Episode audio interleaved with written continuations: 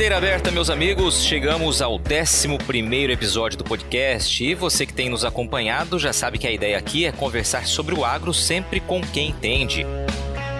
Hoje o nosso foco é suplementação luminosa, o uso de luzes artificiais para estimular o desenvolvimento das plantas. Você vai conhecer uma tecnologia desenvolvida por um grupo de Minas Gerais que tem chamado a atenção de produtores de vários estados do país. Basicamente, ela consiste na instalação de painéis de LED de alta performance em pivôs de irrigação, fornecendo estímulos luminosos que ajudam a aumentar a eficiência da fotossíntese e, consequentemente, a produtividade das lavouras. Mas você vai perceber que a ideia vai muito além disso. A ferramenta abre uma oportunidade para reforçar a importância do olhar atento ao solo e a todo o sistema produtivo. Continue aí que o bate-papo já vai começar. Foi observando os efeitos da luz sobre algumas plantas próximas a um poste que o produtor rural Gustavo Grossi se fez uma pergunta. Seria possível pensar em suplementação luminosa para grandes áreas a céu aberto? Foi o ponto de partida para a realização de muitas pesquisas até o desenvolvimento de uma tecnologia pioneira no mundo, um pivô de irrigação híbrido com fornecimento de água e de luz para as lavouras. Com resultados surpreendentes, como um incremento de quase 60% na produtividade de áreas de soja, a ferramenta tende a se tornar uma grande aliada na busca pela maior eficiência no campo. Mas o próprio Gustavo deixa claro: a suplementação luminosa é apenas um dos ingredientes de uma grande receita que envolve uma atenção especial para o conjunto de elementos fundamentais para o melhor desempenho das plantações. Gustavo Grossi, tudo bem, cara? Primeiramente, prazer recebê-lo. Sei que você tem muita coisa legal para contar, uma história muito bacana e um projeto inovador também que a gente vai detalhá-lo aqui, que já tem chamado muita atenção desde que vocês começaram as pesquisas. Mas, primeiramente, quero te saudar. Obrigado por estar aqui com a gente. Eu que agradeço, Luiz. É um prazer estar aí com você. Fico feliz, até mesmo por conhecer a sua região, né? É uma região promissora, é uma região de bona gente, né? E gostei de conhecer muitos agricultores, fui conhecer a infraestrutura de, de rodovia, nunca vi tanto caminhão na minha vida num lugar só, e olha que não é a safra, hein? Pessoal, você tem que ver isso aqui na safra. Nós temos grandes parcerias aí com, com empresas de pivô, né? Estamos também com essa parceria com o pessoal da Profir, que nos encaminhou, levou no, no, setor de irrigação, né? Um setor que já faz parte da minha vida, da vida da minha família há muito tempo. Essa história nossa já começou já há um bom tempo, né? Com meu avô, com meu pai. Sou filho e neto de agricultor, né? Nós viemos do Paraná. Somos paulista, nascido em Garça, na terra do café, ali perto de Marília. Viemos trabalhando com essa história de família. A gente vem criando sucessores, não herdeiros, né, Luiz? Isso é o mais importante de tudo, né? Por pessoas para continuar esse trabalho, esse legado, porque aonde nós estamos, trabalhar com sol, chuvas, temperaturas altas, baixa frustração de safra não é para qualquer um, tem que estar no sangue mesmo do agricultor. E iniciando esse trabalho já há muito tempo, né, lá no Paraná com meu pai, quando ele foi um dos pioneiros em irrigação, em 79 para 80, adquirindo lá, se eu não me engano, entre foi o segundo ou terceiro pivô do Brasil, um Carborundum. E também meu pai foi protagonista né, na criação, junto com outros agricultores, na fundação da Coamo, hoje, que é essa mega cooperativa que tem no Brasil, aí, sendo a maior da América do Sul. Né? E nós estamos em Minas desde 68, 69 com a minha família, com meu tio, com meu pai. Trouxemos a história do viveiro de café para Minas Gerais, nessa região. E desde 83 estamos na Barra do Garça, e não muito longe de vocês, né? Mas nós estamos aí na Barra do Garça também com pecuária. E estamos aí nessa luta. Legal, Gustavo. Essa pequena apresentação aqui já mostrou né, a, a, agricultura no sangue, como você disse, né? Uma atividade que veio de família, vem da família, seu avô, depois seu pai, e esse pioneirismo com a utilização de pivôs de irrigação, né? Você citou aqui a Profir, né? E a visita a Mato Grosso, só para a gente pontuar aqui, para posicionar nossos ouvintes, né? Recentemente, o Gustavo esteve aqui é, em Mato Grosso conversando com uma série de produtores aí, fazendo uma série de conversas e de reuniões com produtores, né? Apresentando a tecnologia que a gente vai começar a descrever daqui a pouquinho. Vocês então se estabeleceram ali em Minas Gerais com a agricultura, você falou do início ali com o café, mas vocês fazem o que hoje com relação à agricultura? O que vocês plantam? Que culturas vocês estão investindo? Hoje aqui na nossa região, Luiz, nós temos condição em Minas, por causa de altitude e temperatura, né? nós temos condições hoje de atuar em mais de 18 culturas. Recentemente, o último trabalho nosso com a Fienile, nós levamos 16 culturas para o campo. Nós só não conseguimos levar mais por causa de suporte técnico. Eu não sei se você já acompanhou um campo de pesquisa. Você tem que pôr à prova campos de testemunha paralelo lado a lado, né? Agora você imagina 16 campos sem falar no preparo do solo, da semeadura, dos cuidados, da aplicação de, de, de inseticidas e fungicida para cada um. Então, assim, é muito trabalhoso. E a gente ficou envolvendo com a academia e a academia fica muito empolgada quando você fala em trabalhos de pesquisa, né? Quando a gente pensou que seria cinco, seis campos, no final você já estava com 16 materiais de culturas diferentes, de fisiologias diferentes de planta. Eu falei, que loucura é essa? Aí eu fui ver o tanto que a nossa região é rica, porque nós escolhemos materiais que é da nossa região, né? Então a altitude aqui de 1.100 metros, tipo de solo, manejo de irrigação muda de cultura para cultura e a gente observou que essas culturas podem ser exploradas, né? Dentro de um ano agrícola, seja ela no verão, seja no inverno. Então hoje nós trabalhamos com HF, né? Nós recentemente colhemos cenoura, tem batata, tem alho, tem cebola, é, plantamos soja, milho, feijão. Os meus vizinhos plantam algodão também, girassol, sorgo, é, ervilha, milho doce, milho pipoca, milho semente, né? Soja semente, soja comercial. Trabalhamos também ali com pastagem, tabaco. Nunca tinha plantado tabaco na minha vida. Fui plantar tabaco na propriedade, a campo de pesquisa de suplementação. Então, assim, culturas que antes que eu achava que não era possível, ela teve uma boa aceitação na nossa região. Então hoje eu posso te dizer, além da pecuária, da parte VET, né, que é suinocultura, aves, piscicultura,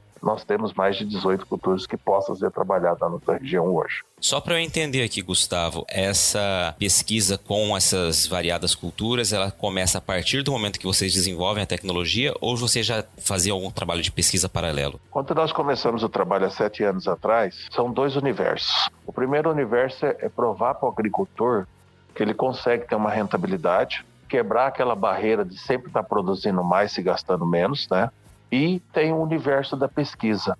Provar por que está se produzindo mais e gastando menos. Como chegamos a esse patamar com essa tecnologia. Então, é preciso iniciar a pesquisa. Aí nós sentamos e conversamos, poxa, mas o Brasil é, é, é muito diversificado de culturas, né? Não só culturas das lavouras, mas como a própria cultura do agricultor, né? Se você pegar do sul ao, ao, nordeste, são características de agricultores e tecnologias que mudam de acordo com a região. E a gente optou sempre pegar ah, aquela que movimenta mais economicamente, são as grandes lavouras embaixo de pivô. Cana, é, soja, milho, né? sorgo, girassol, feijão, mas também não desmerecendo as características locais, como a minha região planta muito HF, né? Que não é a característica da Bahia. Então nem todo lugar se planta HF. Então a gente começa a focar em grandes linhas de produção. A pesquisa ela, ela existe até hoje, até em morango. Já tem pesquisa em morango no sul do país. Estamos em lúpulo,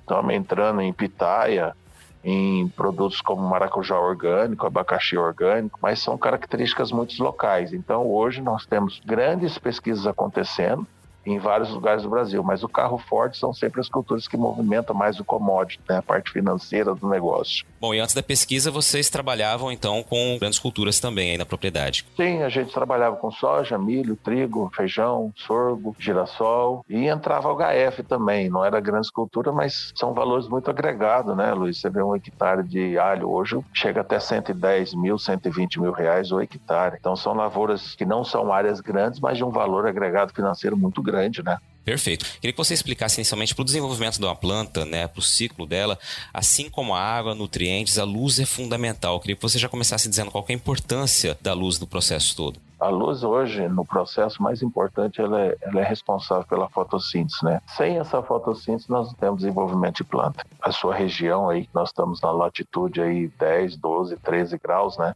Então, quanto mais próximo dessa latitude, mais radiação nós vamos ter, mais parte de luz dia planta, né? Que nós costumamos dizer no campo. Então, ela é muito importante. Ah, se não existir a fotossíntese, não existe a proliferação, desenvolvimento da planta, é, não vai existir seu florescimento, cria um impacto muito grande, né? Porque as plantas, numa forma geral, ela tem que fazer a parte de florescimento dela ou de pendoação, que acaba impactando na parte de abelhas, né? A gente precisa dessa polinização, né? Então a gente precisa desse processo num todo, seja ela na área de produção, ou seja ela na área de florestas, a luz cria esse impacto na região, né? O desenvolvimento é muito importante, mas a luz não anda sozinha, como você disse, né? Tem a água, tem a parte da nutrição. Isso no agronegócio, se ela se não estiver bem relacionada, ela não estiver bem equilibrada, o desenvolvimento da planta ela já é prejudicado. Eu não posso ter muita água ou menos água, né? Eu não posso ter muita luz ou pouca luz. Então tem que ser um equilíbrio, né? E o que a gente percebe, Luiz, nessa andança nossa, a gente encontra é, muito sulista, né?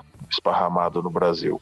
E quando você pega essa, essas pessoas que saíram do sul com um tipo de cultura, com um tipo de solo, de repente você sobe, vai subir no Brasil, você encontra um solo amarelo, um solo branco, um solo mais arenoso. Eles tiveram que reestruturar, aprender a trabalhar com essas diversidades de solo, características, climas e altitudes. Né? Ano passado mesmo, eu, eu ouvi de um agricultor falar: Poxa, eu, eu perdi produtividade porque eu semeei o que a empresa me recomendou. Porém, foi um ano de tanta luz que as minhas lavouras cresceram muito e não desenvolveram. Além da, do agricultor ter essa dificuldade, ele tem que estar tá muito ligado com, com o ano que vai vir, né? Se ele vai fazer a escolha do material, qual o material que ele vai escolher para as épocas das regiões. E no sul teve um problema muito parecido. O cara cara semeou pouco e não veio luz.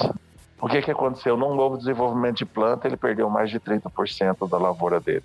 Então, assim, é muito difícil. Eu falo que lá fora não tem um guarda-chuva que você controla intempéries da natureza. Ó, oh, tá sol demais, abre um guarda-chuva. Tá chovendo demais, abre um guarda-chuva. Nós não temos isso, né? Então, eu falo que agricultor é raçudo mesmo e corajoso é pancada atrás de pancada, e você vai falar pro cara, o que você vai fazer? Ah, eu vou plantar, eu só sei fazer isso, eu não sei fazer outra coisa. Minha vida é ser agricultor e eu vou morrer ser agricultor. Então você vê que é, é, é desafios atrás de desafio. O cara gosta de ser agricultor, tem que ter um amor, uma paixão nisso. Senão você não faz agronegócio, não, não existe agricultura nesse sentido, né? Exatamente. Investir na incerteza, né? É, realmente é para é quem tem no sangue isso, quem tem paixão de verdade, né? Agora, Gustavo, vamos lá. Partindo para tecnologia, vamos começar a explicar o que é tecnologia. Você já destacou a importância da luz no processo. É preciso ter esse equilíbrio, não pode faltar aí nenhum dos elementos, né? E a luz, claro, essencial para a fotossíntese, como você bem detalhou. E aí vocês se transformaram, né, nos em pioneiros do mundo em suplementação luminosa outdoor. Eu queria que você explicasse o que é suplementação luminosa e como começou a despertar esse olhar para a utilização da luz artificial? Começamos com um poste de luz. Quando você começa a apresentar, todo agricultor fala: Poxa, lá na fazenda também tem um poste de luz que é um problema para mim. Mas o que me chamou a atenção é que eu vi que num pedaço do que o agricultor chama de problema, eu vi uma planta muito desenvolvida e com muita vagem. E quando eu arranquei essa planta do campo e levei para fazer uma análise, me surpreendeu muito com o que eu vi. E eu achei que era algum problema de fertilidade de solo, que era algum depósito de calcário, alguma coisa que aconteceu. Demorei quase duas semanas para descobrir que era luz. Foi num período de madrugada, porque a minha fazenda, fica, a sede fica muito próximo da rodovia. Então eu acordei assustado, achando que tinha um carro dentro da fazenda, acordei, fui andar próximo à sede ali e vi a luz em cima da lavoura, foi onde me chamou a atenção. Aí eu percebi que era o efeito da luz, e era uma luz de poste amarelo, uma luz simples, né? E no outro dia eu já despertei, fui estudar e eu vi que não existia isso no mundo, então não se tinha referência. Falei, poxa, mas como é que eu vou levar a luz para o campo? Tem que ser numa condição que todo mundo tem acesso, porque por mais que nós temos tecnologias de pink farm, não vai conseguir levar alimento para o mundo se construindo pink farm, né? Estufa. Nós precisamos de um volume muito grande de produção. E como nós viemos da vida de irrigação há muito tempo, eu tentei associar no começo essa tecnologia. E não foi fácil, porque não se tinha muita tecnologia de LED há sete anos atrás como tem hoje. E a tecnologia de LED ela é recente no mundo, né? Principalmente para o agronegócio. Hoje mesmo, depois de sete anos, ainda nós encontramos dificuldade de adquirir um bom equipamento, porque nós já estamos passando para dimerização de cores. Não é aquela cor que você vê pink. Aquela que nós introduzimos no mercado foi o que mais se aproximou de um modo geral que pode estabelecer bons desenvolvimentos com várias culturas. Mas nessas várias culturas, algumas variedades não se destacaram bem. Aí foi onde nós optamos a fazer, começar a fazer dimerização de cores. Será que um azul mais intenso, ele vai ter um desenvolvimento melhor no vegetativo do que o pink? Porque o pink é uma concentração de várias cores em percentuais pequenos. Então, se eu aumentar a concentração de uma certa determinada cor, ela vai influenciar mais rapidamente naquela variedade ou naquela cultura, ou no seu estado, ou na sua região. Porque se eu pegar de Cuiabá andar 50 quilômetros para frente, já muda o perfil de solo, já muda a altitude, já muda a temperatura, já muda a precipitação. Então, como a gente sabe que existe variedades para cada lugar do Brasil, nós também pensamos e acreditando que vai existir segmentos de estudos de cores para cada região do Brasil e para cada variedade. Não necessariamente o azul da soja vai ser o azul do milho. Então, como diz o diretor de pesquisa nosso, olha, vai ter mais coisas para se estudar do que pesquisador. Isso vai demorar um tempo ainda, é, é um processo evolutivo. Eu acredito que a agronomia, a parte de estudo da agronomia, ela é tão evoluída como a parte da medicina, porque existe mutações de doenças e pragas na lavoura. Até para isso, o segmento de suplementação ela atua porque nós sabemos que algumas cores acabam incomodando insetos. E a gente utiliza também o V na lavoura, um V seguro dentro das normas técnicas, né? Mas o V também tem controlado fungos e bactérias. Agora nós não sabemos que tipo de fungos e que tipo de bactérias. E para quem trabalha com biológico, saber que tipos de bactérias que esse, que esse UV controla é importante, porque senão eu vou estar jogando bactéria e matando ela ao mesmo tempo. Então, assim, empiricamente, as decisões que nós temos tomadas, Luiz, têm dado muito mais certo do que erros. Existe erros? Existe. É normal isso acontecer no campo de pesquisa, mas os acertos têm sido maiores do que os erros.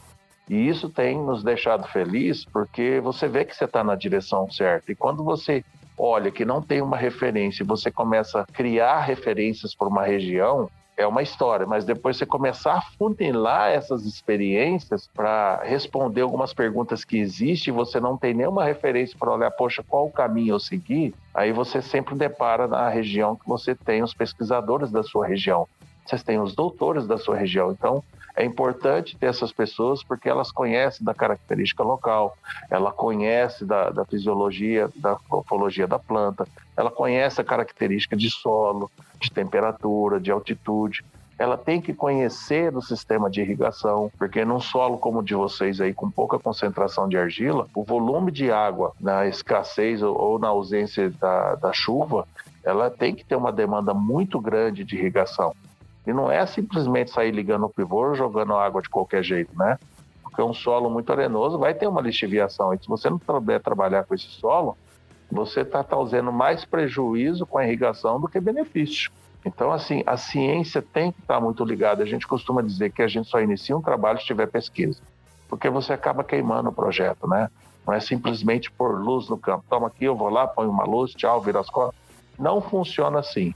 Isso funciona com equipamentos agrícolas. Olha, está aqui uma semeadeira, está aqui um trator, você faz a manutenção, troca óleo, lubrificante, faz graxa, cuida disso, está aqui. Não, não é assim. Se você não envolver todo o conjunto de tecnologia já existente com essa tecnologia, Luiz, ela não vai funcionar. É uma exigência muito grande, dia a dia, de pesquisa e desenvolvimento. E quanto mais pessoas envolvidas, mais certo pode dar o projeto e mais rápido.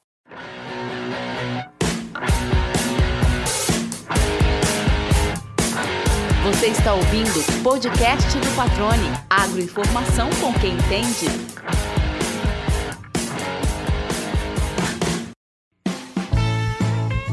Antes de seguir nosso bate-papo, eu tenho a alegria de anunciar aqui para você os primeiros parceiros do podcast do Patrone.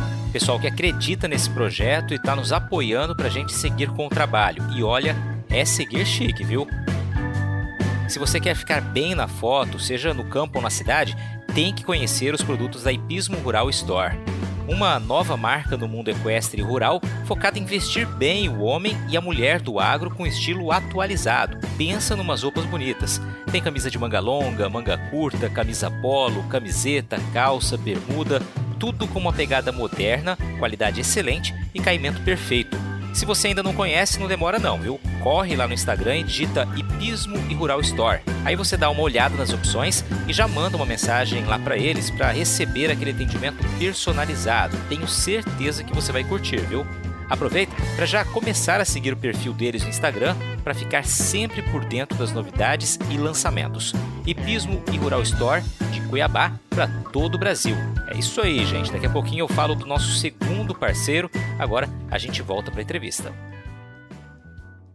Perfeito, Gustavo. Importantíssimo você já trazer esse ponto fundamental aí. É, eu ouvi várias entrevistas, assisti várias entrevistas de vocês, lives, enfim. E esse ponto vocês sempre destacaram. Não existe trabalho de suplementação de luz sem ter pesquisa envolvida, porque como você bem explicou, é muito amplo, né? O campo de experimentos, de observações, né, de resultados, de possibilidades, de interferência, né, de consequências. Em síntese, a proposta é instalar painéis de iluminação artificial de alta eficiência em pivôs de irrigação, como você destacou, para fornecer à planta estímulos luminosos, o que pode elevar a eficiência da fotossíntese. Em síntese, o trabalho é esse. E você já mostrou já disse que as luzes não são luzes comuns, né? São LEDs aí que podem ter coloração diferenciada de acordo com a necessidade de cada cultura, como vocês estão pesquisando.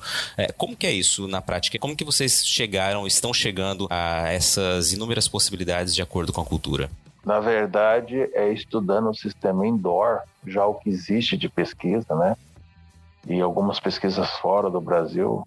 Por exemplo, agora tem uma pesquisa, se eu não me recordo se é na Espanha, o local onde é, eu não me recordo direito, mas existe uma pesquisa que o UV já está beneficiando a fotossíntese da planta. UV. Então, assim, para nós é, é, é, um impacto grande. Quando você vem estudando que a luz, através de lux e lumen, né, você consegue desenvolver uma tecnologia melhor para realizar uma fotossíntese através de estímulos. Aí, de repente, vem um pesquisador e fala: o UV também ajuda a fotossíntese da planta.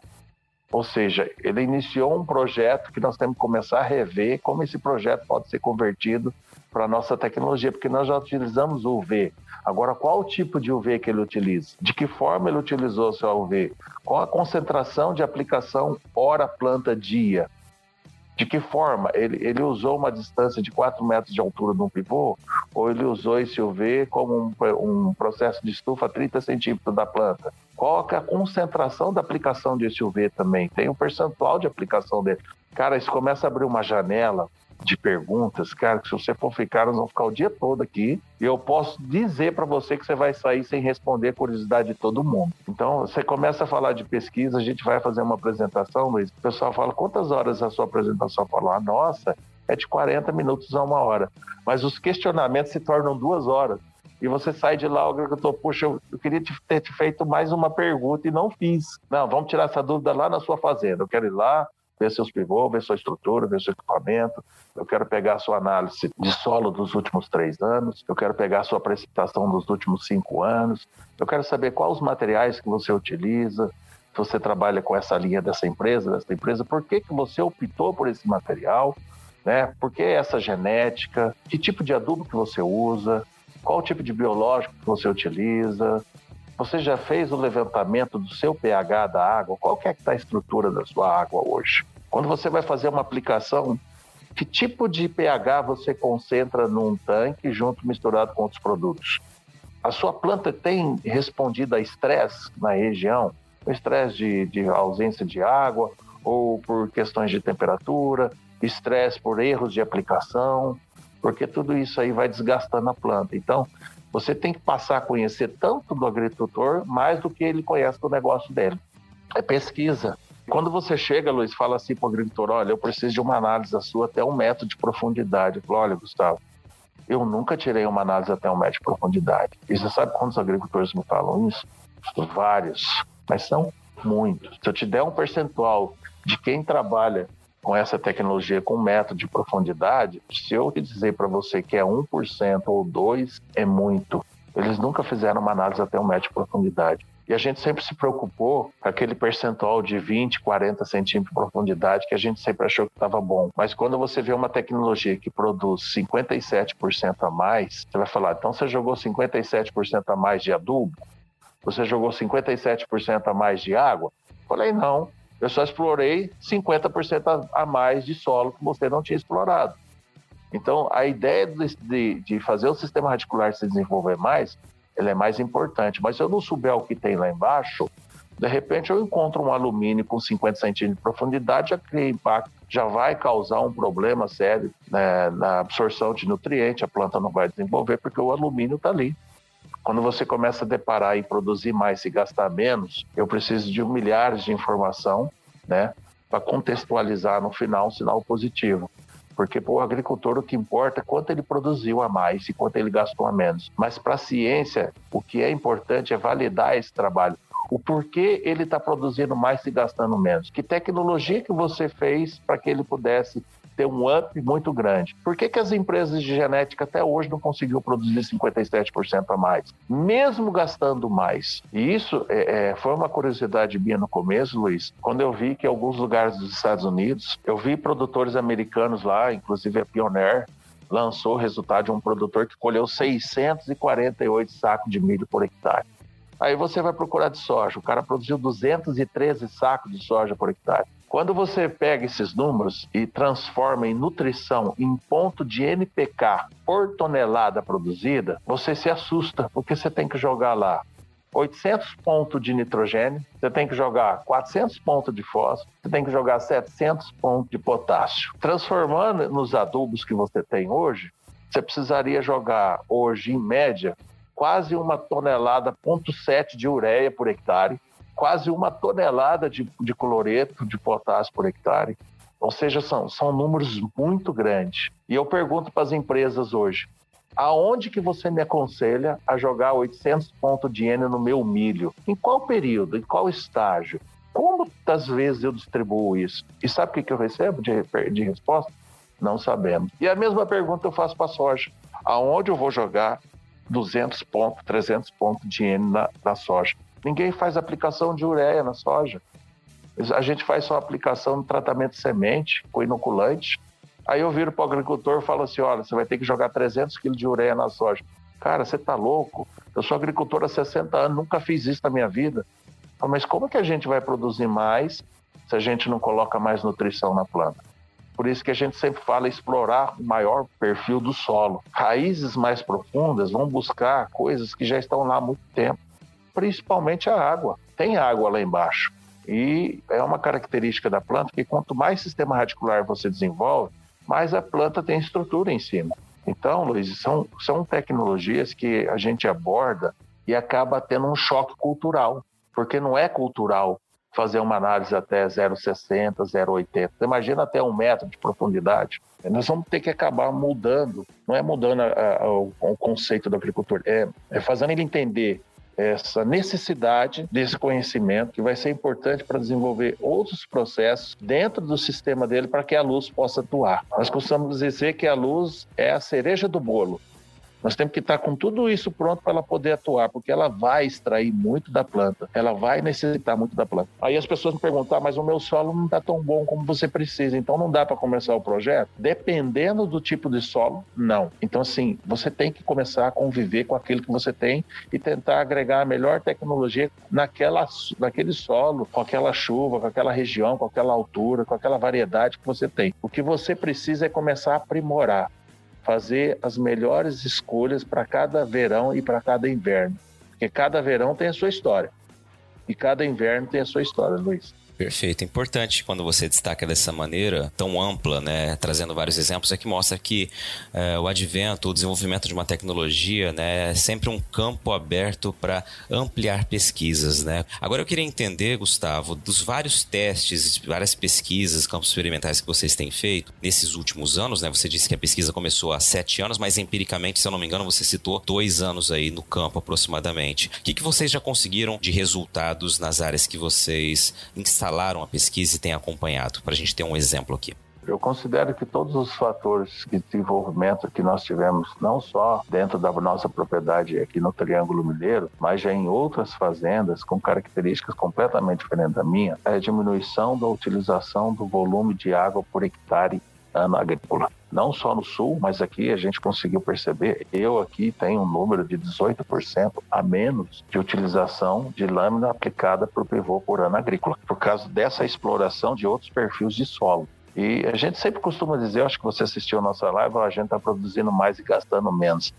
Poxa, aí você fala que você tem uma produção de 57% a mais. No sul, agora nós tivemos uma comprovação de um resultado de soja, onde o produtor conseguiu até 70% a mais de produção de soja do que ele produzia. E quando a gente foi fazer análise de solo antes, porque a gente faz análise de solo antes do projeto, e a gente foi fazer análise de solo depois, ou seja, o que ele tinha no solo, ele não consumiu 57% a mais naquele perfil de solo. Por quê? Porque a planta começou a desenvolver outros níveis né, de solo e a gente observou que se produzindo mais, não necessariamente a gente está gastando mais. Com essa exploração de outras áreas, é, é, nos deu uma condição de dizer que a gente começou a aproveitar aquilo que a gente já vem depositando no solo, porque de uma certa forma, a lixiviação ela ocorre no solo. E a gente não explora todo esse processo até a profundidades mais do que a gente está acostumado a trabalhar. Então, eu não joguei 57% a mais de água, eu economizei 18%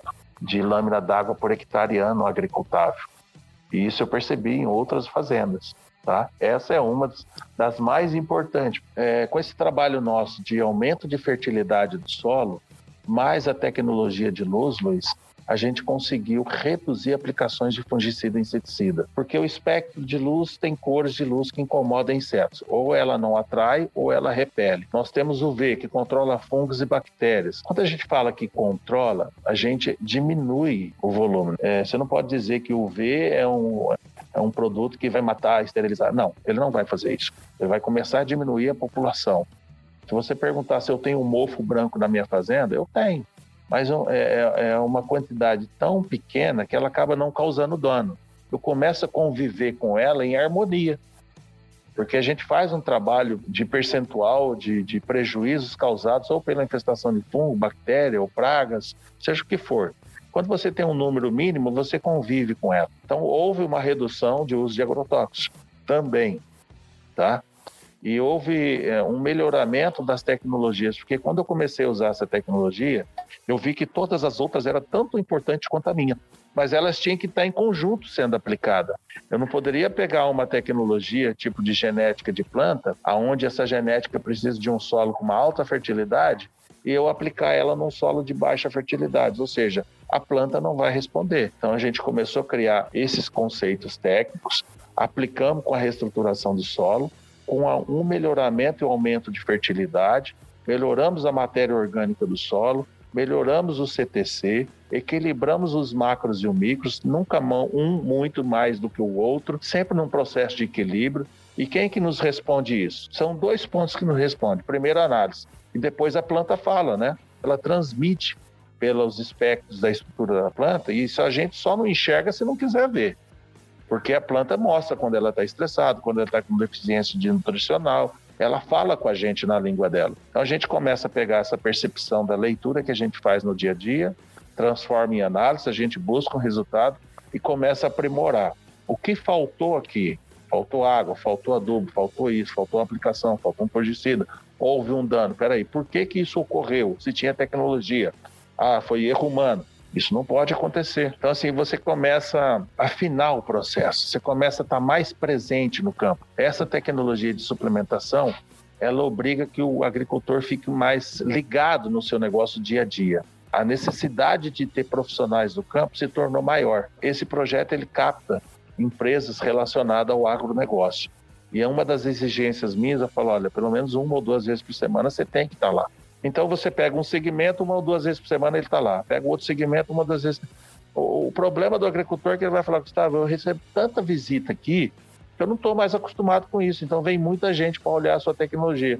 Eu falei, então quanto mais gente olhando, a probabilidade de dar errado é menor. A tecnologia ela pode ser aplicada, mas ela tem que ter suporte técnico. ela tem que estar constantemente ligada no campo, porque as mudanças que a luz traz hoje no campo, ela é muito grande e a gente acaba aprendendo com essas mudanças. Todo dia a gente aprende algo novo, Luiz. Eu já estou nisso há sete anos. Eu tenho horas que eu me surpreendo com alguns resultados que eu estou vendo e que a tecnologia, a, a ciência falou: não, isso não poderia estar acontecendo. Eu falei, senhores, está acontecendo. Eu quero que vocês descubram o porquê que isso está acontecendo e qual o benefício do agricultor. E como que nós, consumidores finais, vamos se beneficiar com isso? Por quê? Nós precisamos dos melhores produtos nas gôndolas. O mundo está pedindo isso, é o consumidor quando vai escolher um produto. Eu, hoje ele está mais exigente, ele está lendo, ele está vendo, ele está atento, né? Ele está precisando comer melhor. A Fienile faz um pouco disso, né? Ela exige qualidade, porque a luz tem aumentado teores de óleo, a luz tem aumentado teor de amido no milho, a luz tem aumentado o teor de proteína na soja. Por que isso? Por causa dos novos estímulos que a luz, junto com nutrição, junto com as tecnologias exigentes, aprimorou o projeto e a planta teve uma condição que ela pôde não só produzir mais, mas produzir com mais qualidade. Hoje nós estamos com uma pesquisa no sul do país que o inverno, o morango, ele não fica aquele vermelho bonito. E se ele não fica aquele vermelho bonito, com certeza a diminuição de vitamina C dele também está menor. E esse produto, quando ele vai para a gôndola, ele já demora menos tempo na gôndola, ele começa a estragar mais rápido tá? Então, os pesquisadores de lá, eu falei, cara, me arruma um produto que no inverno se tenha aquela pigmentação vermelha mais escura, que a gente não consiga diminuir a quantidade de vitamina C, mas aumentar também com a luz, com a nutrição e um produto que possa durar uma semana mais na gôndola. Porque o desperdício de alimento no Brasil é monstruoso a gente se perde muito alimento, a gente é campeão em muitas produções, mas a gente está se perdendo muito na transformação desse produto em subproduto até chegar na gôndola. Então, hoje nós temos que preocupar em produzir, sim, mas se preocupar em pegar essa toda a produção e transformar alimento para a gôndola. A gente diminuiu o desperdício que existe. Está todo mundo preocupado em falar em produzir muito, mas se pegar esse muito e colocar lá na gôndola, é mais gente que vai poder comer. Legal, Gustavo. Muito importante você falar isso. Né? Tá bem bacana esse bate-papo, porque você tem reforçado que é, uma tecnologia, ela exige mais conhecimento de outros fatores também, né? Agora, para quem está nos ouvindo, eu queria tirar algumas dúvidas que eu sei que são comuns, né? Inclusive vi nas entrevistas muita gente falando sobre isso e eu queria trazer aqui também para quem está ouvindo possa imaginar isso no campo, né? Então, os painéis estão instalados ali nos pivôs a princípio. Uh, vocês têm utilizado, eles são ligados à noite, todas as noites, em dias nublados. Como funciona essa parte prática da tecnologia? Trabalhamos sim entre dias nublados e, e, e na, na, parte noturna. As pessoas perguntam muito quem tem pivô, né? Mas quantas horas de luz eu tenho que aplicar por dia para determinada cultura? A luz está relacionada à aplicação dela com a relação da irrigação e do seu próprio manejo. A luz nunca pode interferir no manejo de irrigação. Por isso que a gente trabalha muito associado às empresas que dão consultoria à irrigação. Eu costumo dizer que a tecnologia é um camaleão. Ela se adapta a cada condições de cada agricultor. Eu não posso interferir no manejo agrícola dele. O que a gente pode é tentar unir essas informações que tem no campo e procurar a melhor forma para que todas as noites a luz possa atuar sozinho ou com irrigação, tá? E ela é utilizada muito no sul do país, em épocas que chove muito, em dias nublados. E uma das coisas importantes, Luiz, como nós temos vários tipos de solo, chega em algumas condições que o solo é muito arenoso, que você tem que criar uma condição para que o solo fique poroso, que ele consiga encharcar é, e segurar a, a, água da chuva, né? E tem alguns lugares do Brasil que o solo é muito argiloso e tem um número de matéria orgânica um percentual maior no solo, que a concentração de água ela costuma ficar muito presa. Então tem uma hora que você quer tirar água do solo e tem uma hora que você quer pôr água no solo. Então você tem que fazer trabalhos diferentes, principalmente por causa do manejo da irrigação. E o manejo da irrigação que acaba ajudando a fienilha a aumentar ou diminuir as horas de uso de utilização de luz. Então a gente agrega muito a questão nutrição, irrigação e luz. Ela tem que estar muito linkada. Isso vai determinar a quantidade de horas luz aplicada. Um fator importante que nós esquecemos de comentar, Luiz, essa tecnologia não é só para quem tem pivô, não, tá?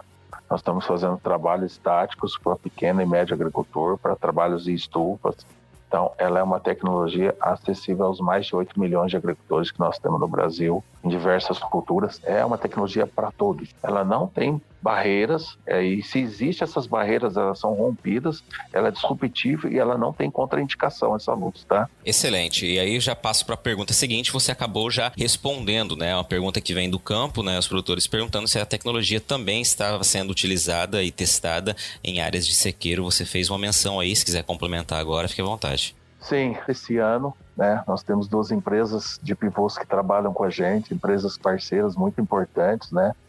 que são a Vale e a Bauer, e nós estamos desenvolvendo com eles uma tecnologia que esse ano as duas empresas vão nos ajudar a lançar o primeiro pivô no mundo que só irriga luz. Ele vai ser construído para a utilização de aplicação de luz para as áreas sequeiras do Brasil e áreas que não têm condição de captação de água. Nós vamos tentar pegar todo esse processo, junto com a precipitação da região, desenvolver essa tecnologia que as áreas sequeiras do Brasil podem elevar sua média de produção explorando perfis de solos ainda não explorados.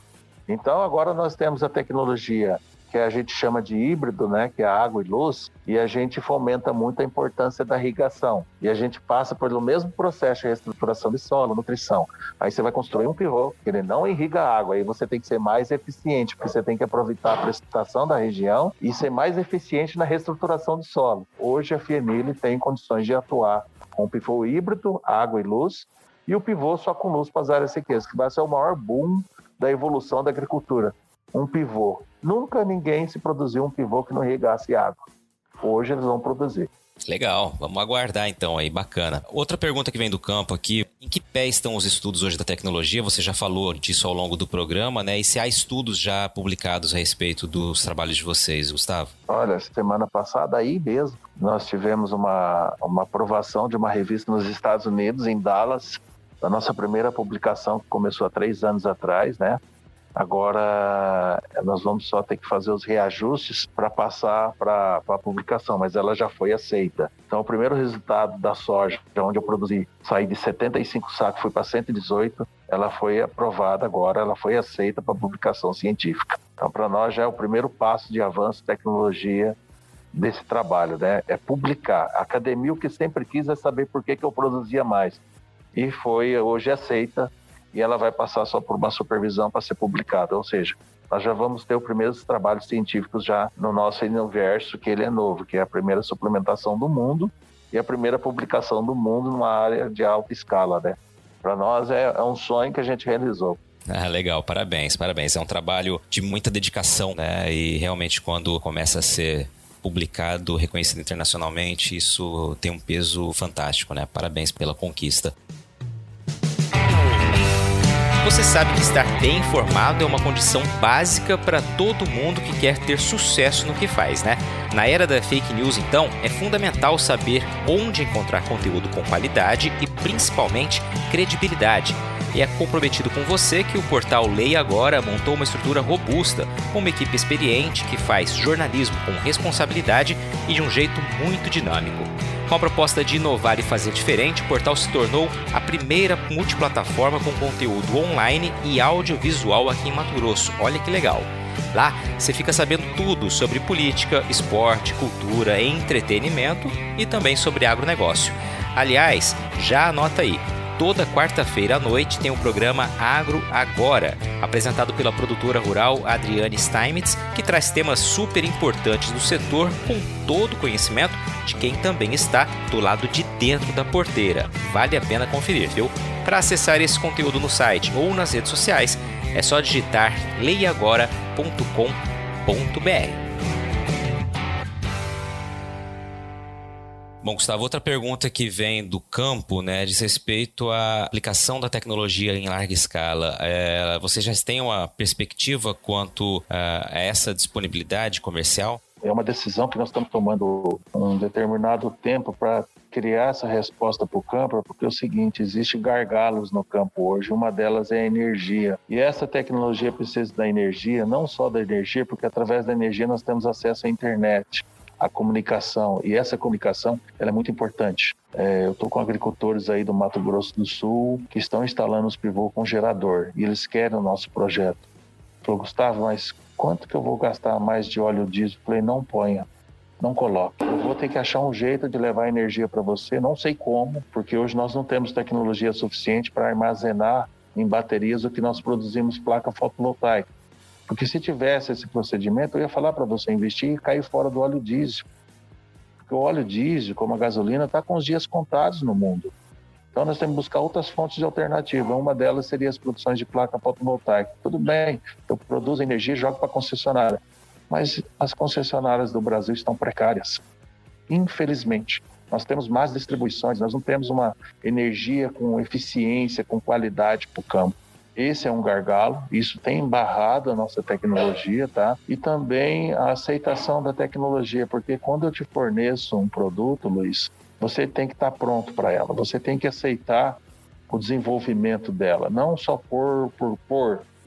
Ela está andando assim de uma forma tão estruturada e tão firme, com muitas informações, se o agricultor ele não se adaptar a essa tecnologia, ele pode errar. Né? Por mais que a gente esteja fazendo o nosso trabalho, ele acaba errando, porque eu não estou 100% dentro da propriedade dele. Eu não sei se realmente hoje ele irrigou ou não.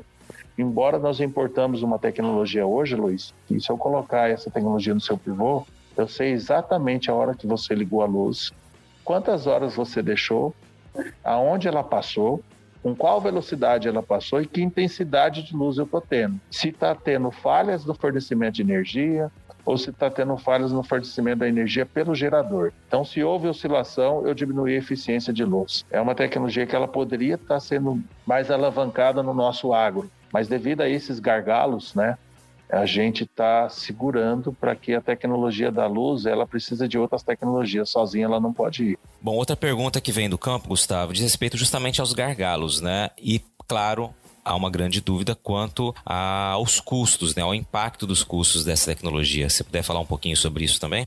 Eu acredito que custo é aquilo que você não consegue pagar, né? Eu chamo de investimento eu me pergunto, poxa, por que, que eu não consigo passar do 100 sacos numa média geral na minha fazenda? Tem áreas que você consegue produzir muito, e tem outras áreas dentro da própria fazenda que você diminuiu 15, 20 sacos, ou 10 ou 8. Então, assim, você ganhar um ou dois sacos hoje para o agricultor, nós temos aí é, manejo de, de solo, manejo de irrigação, o manejo preventivo né, de pragas e doenças, que você começa a diminuir os danos, né? Você começa a diminuir os efeitos colaterais de uma boa ou má gestão. Mas quando você implanta uma tecnologia que precisa de outras tecnologias, que você pode sair de 1 a 2 para 15, 20, 30, 40 sacos, eu chamo de investimento. Porque a gente começou a quebrar barreiras que nem a genética conseguiu fazer isso. Se você pegar os últimos 50 anos, Luiz, depois pós-guerra, o mundo deu um boom em evolução de tecnologia, não foi só no agro, não. Foi em todo o setor de indústrias, de evolução de carro, de tecnologia. Quando você começa a é, conversar com agricultores mais antigos, né? Nossa, meu filho, na época eu produzia 50, 60 sacos de milho, tinha que quebrar na mão, encher um balai para encher o carro de boi. Hoje você tem colhedeiras que colhem aí 2, 3, 4, 5 mil sacos por dia de milho, né? Então, sim, você tem uma evolução muito grande. E quando você pega isso, transforma em investimento, e você prova para o agricultor que numa mesma área ele pode pagar o custo dele com uma safra e meia e ele tem seis safras para evoluir, um pivô se você não paga numa safra e meia. Um trator você não paga numa safra e meia. Mas a tecnologia e se você paga numa safra e meia. Isso eu garanto, porque isso já está acontecendo em vários lugares do Brasil. É só o agricultor seguir o manual.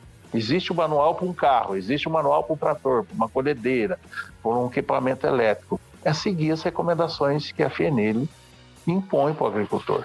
Legal, você deixou bem claro já no início uma, algo que eu concordo muito, né? Custo só é custo quando não dá resultado, né? Quando dá resultado é investimento. É preciso sempre pensar dessa forma e você ilustrou bem aí, trazendo esse desafio ousado, vamos colocar aqui, né? De realmente, se o produtor seguir uh, o manual recomendado em uma safra e meia, o que é muito rápido, ele paga esse investimento bem legal. O consumo de luz, ele, ele é um dos gargalos, né? especialmente aqui em Mato Grosso, onde a gente tem uma energia extremamente cara, né? Dá para ter uma ideia do quanto aumenta o consumo de luz, algo nesse sentido? Quando eu saí de 75 sacos na minha região, que é uma média considerável para quem tem tecnologia de pivô, tá?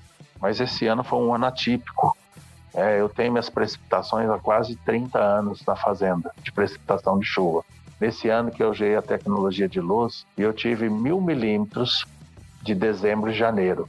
Foram mil milímetros de chuva em 60 dias. Cara, é muita água. Muitos dias nublado. Meu solo tem 68% de argila. Meu solo ficou encharcado muitas vezes. É, você percebia que a planta estava é, sentindo com a ausência de luz o excesso de chuva, muita umidade, tá? propícia doença, tudo que você imaginar que não poderia acontecer quando o projeto estava trabalhando, iniciando, aconteceu. A luz, ela superou isso. Então eu saí de 75 para 118. Eu tive um acréscimo de 8% do meu custo de energia com uma produção de 57% a mais. Cara, isso não é custo. Isso não é custo. Porque o LED é uma tecnologia que consome pouco ela é barata. O LED é o que se consome menos energia hoje. As cidades estão mudando para LED, as casas estão mudando para LED. Então isso já é claro para todo mundo. Então, assim, o agricultor, nós se preocupamos, nós, eu falo eu também, eu me preocupo às vezes com números, né, que eles são importantes, que têm que ser lembrados, mas num determinado momento é, a gente tem que acreditar que nós temos que fazer esse investimento de 8% a mais. É, é importante se fazer isso. Então, eu saí de 75 sacos, eu tinha um consumo de energia. Produzi 118, tive um custo extra de 8% a mais para se produzir 57. Então, Luiz, isso não é custo, isso é investimento. Legal, Gustavo. Respondidas as dúvidas aí que chegaram no campo, eu sei que são dúvidas comuns, né, que vocês normalmente já estão habituados a responder e a gente queria trazer aqui para que vocês também tivessem a oportunidade de falar um pouquinho disso, né, esclarecer esses pontos aí que são é, realmente levantados durante as apresentações de vocês. Quem tiver interesse em conhecer mais sobre a tecnologia Irriluce, né, a suplementação luminosa outdoor, quais são os caminhos para conhecer mais a tecnologia de vocês? Ó, nós temos o nosso canal no YouTube, né, Grupo Fenile, e no Instagram também. Mas eu, eu, eu gostaria de estender um convite para você, Luiz, que é importante para mim. Todo o trabalho que eu faço, eu mesmo não gosto de falar dos resultados. Então, assim, nós temos alguns agricultores do Brasil que gostaria de estar trocando esse bate-papo com você que gostaria de estar te falando e você fazendo as mesmas perguntas que você fez para mim. E sentir o que o agricultor do Sul, o que o agricultor da Bahia, o que o agricultor aqui de Guarda-Mor, o que o agricultor no sul de Minas, né? o que o agricultor aqui em Brasília, é, a própria Embrapa, né? que fez uma grande parceria com a gente a nível de Brasil, o próprio PTI, que nós estamos dentro do Parque Tecnológico de Itaipu, empresários da região, como é que eles enxergam essa tecnologia, como é que eles enxergam essa inovação de uma unificação de várias tecnologias para chegar aí a 30, 40, 50, 60, até 70% nós chegamos no Sul. Isso foi validado por, por órgãos de pesquisa da região, por produtores, por empresários que estavam lá. Então, assim, seria muito importante você canalizar toda essa informação com outras pessoas para não dizer que santo de casa faz milagre, né? Eu vou fazer uh, uma recomendação do meu produto, né? É até muito suspeito, né, Luiz, a gente quando faz isso. Mas se você pegar outros parceiros meus que são agricultores, cara, e sentir deles o que eles falam para você, porque eu vi satisfação de pequenos produtores com 12 hectares. É, quando eu pego um agricultor que tem 6 mil hectares de irrigado, aí eu vou falar com ele, vou sentar e vou falar dos investimentos. Puxa, é muito caro, é muito dinheiro, não sei o quê. Eu falo, olha, eu vou te pedir para você ligar para a família Stefanelli no sul do país. O cara só tem um pivô de 12 hectares. Sabe o que ele fez? Ele colocou no pivô todo. Então, 100% da tecnologia que ele tinha, ele utilizou. Ele só tem 12 hectares e ele não achou caro. Tanto é que o melhor resultado do Brasil foi dele. Foi até melhor do que o meu. Ele produziu quatro sacos a mais do que eu. Ele chegou a 122 sacos de soja por hectare. E ele saiu de 68 sacos de média na região dele. E foi um ano atípico de seca. Teve dias que a gente pedia irrigação, falou, Gustavo, minha água acabou. E mesmo assim, ele me superou. Não é o Gustavo falando do produto dele, mas são os meus parceiros agricultores que tiveram um problema muito maior do que o meu me superaram. Isso sim, para mim, é um avanço de tecnologia. É pegar as dificuldades do cara e transformar em bons resultados. O cara não tem satisfação melhor. Legal, eu estendo o convite aos agricultores que estão nos ouvindo, né, para buscar conhecer também essas outras histórias de pessoas que estão já testando tecnologia e colhendo satisfação, como você bem destacou. Eu queria aproveitar aqui, Gustavo, para parabenizar você e toda a equipe, né, pelo trabalho que vocês têm desenvolvido. A gente sabe que o barulho que ele tem feito é grande no campo, né? Rapidamente, quando vocês estiveram aqui, a informação chegou até a gente para que a gente buscasse, né, trazê-los aqui também para falar um pouco mais sobre essa pesquisa que vocês têm desenvolvido, né? E agora eu queria saber da tua satisfação para a gente encerrar essa entrevista como produtor rural, como alguém que tem agricultura no sangue aí, a, a terceira geração de agricultores da fazenda, né, o pioneirismo em pivô e agora o pioneirismo no pivô com suplementação luminosa. Qual a tua satisfação em estar fazendo história, Gustavo? Luiz, eu, eu não tenho os estudos que os doutores que andam comigo têm, sabe? Mas você deixar uma história para seus filhos é muito mais importante do que você deixar dinheiro para eles. E eu creio que com essa tecnologia eu estou deixando uma grande história, né? É isso. Obrigadão, amigo. E aí, gostou do bate-papo?